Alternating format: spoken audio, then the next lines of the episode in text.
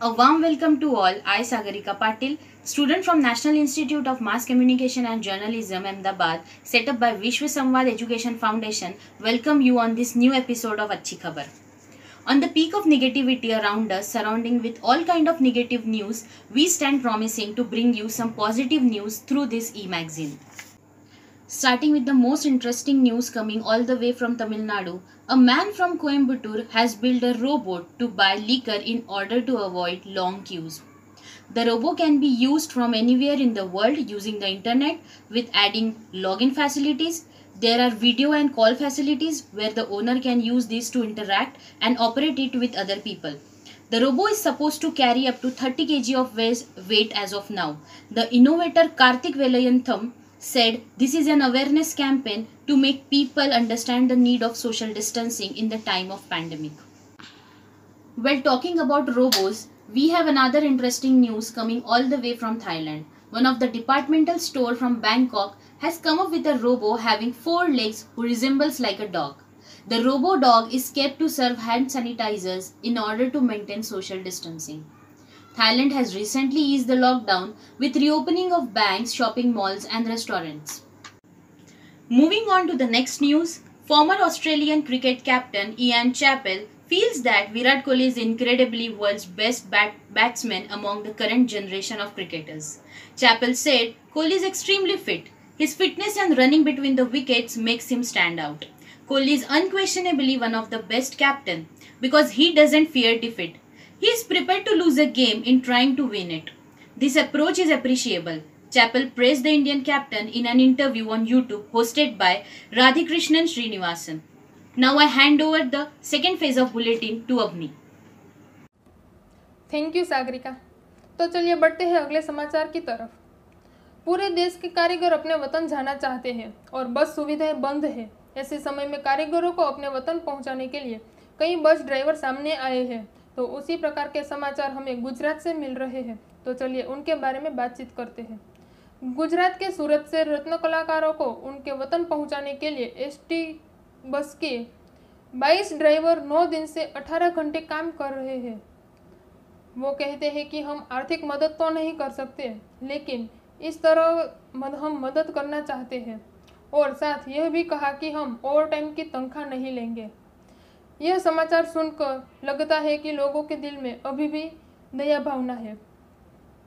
तो अब अगले समाचार की तरफ़ बढ़ते हैं। अपने वतन जाने के लिए बेचैन है लोग। ऐसे में लोग अपने वतन वापस जाने के लिए कई नए नए रास्ते अपना रहे हैं। कोई लोग साइकिल से जा रहे हैं तो कोई लोग बाइक से जा रहे हैं। ऐसे में एक अजीब ही किस्सा सुनने को मिल रहा है। लेकिन एक आदमी ने अपने वतन वापस जाने के लिए कुछ अलग ही जुगाड़ किया है। ना वो कोई बड़ा इंजीनियर है, वो एक शाकभाजी बेचने वाला ही है। वो अपने साथ आठ लोगों को ले जाने के लिए बाइक को मॉडिफाइड करके कार्ट बनाया है, जिसमें अपने साथ अपने लोगों को ले जा सके और वो गाजियाबाद से बिहार निकल पड़े। तो अब बढ़ते हैं अगले समाचार की तरफ़। अभी लॉकडाउन में लोगों की शादियाँ रुकी हुई है। कई लोग शादी कर रहे हैं। ऐसे समय में हमें अजीब अजीब शादी के किस्से सुनने को मिल रहे हैं।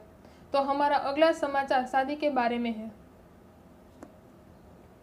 जयपुर में अजीब शादी की गई, जिसमें बारातियों का स्वागत फूल की हार माला से नहीं, लेकिन मास्क से किया गया है। और बारातियों बिना बैंड बाजा के ही नाचे। इस शादी में मेन बात तो ये है कि दूल्हा और दुल्हन ने भी मास्क पहना हुआ था। इस फ़ोटो में आप देख सकते हैं कि दोनों ने मास्क पहना हुआ है। यह शादी में 50 मेहमान ही उपस्थित रहे थे और यह शादी सोशल डिस्टेंसिंग का पालन करते हुए की गई है। तो चलिए अगली बात हम उन महान शख्स की करते हैं जो एक दौड़वीर है, जिनके घर पुत्री का जन्म हुआ है। महान स्प्रिंटर बोल्ट पहली बार पिता बने हैं। उसकी पत्नी कैसी बेनेट ने पुत्री को जन्म दिया है। तैतीस साल के बोल्ट ने सोशल मीडिया में बताया था कि बेनेट ने माँ बनने वाली है। जैमिका के प्रधानमंत्री एंड्यू होलनेस ने सोशल मीडिया पर बोल्ट को पुत्री के जन्म की शुभकामनाएँ दी। तो आगे के लिए जुड़ेंगे हमारे सहयोगी आयुष तिवारी। धन्यवाद, अवनी। तो आगे बढ़ते हैं अन्य अच्छी खबरों के साथ। सोने सा दमका जयपुर का आमेर महल। वर्ल्ड म्यूज़ियम डे पर दर्शकों ने ऑनलाइन दीदार किया आमेर फोर्ट का।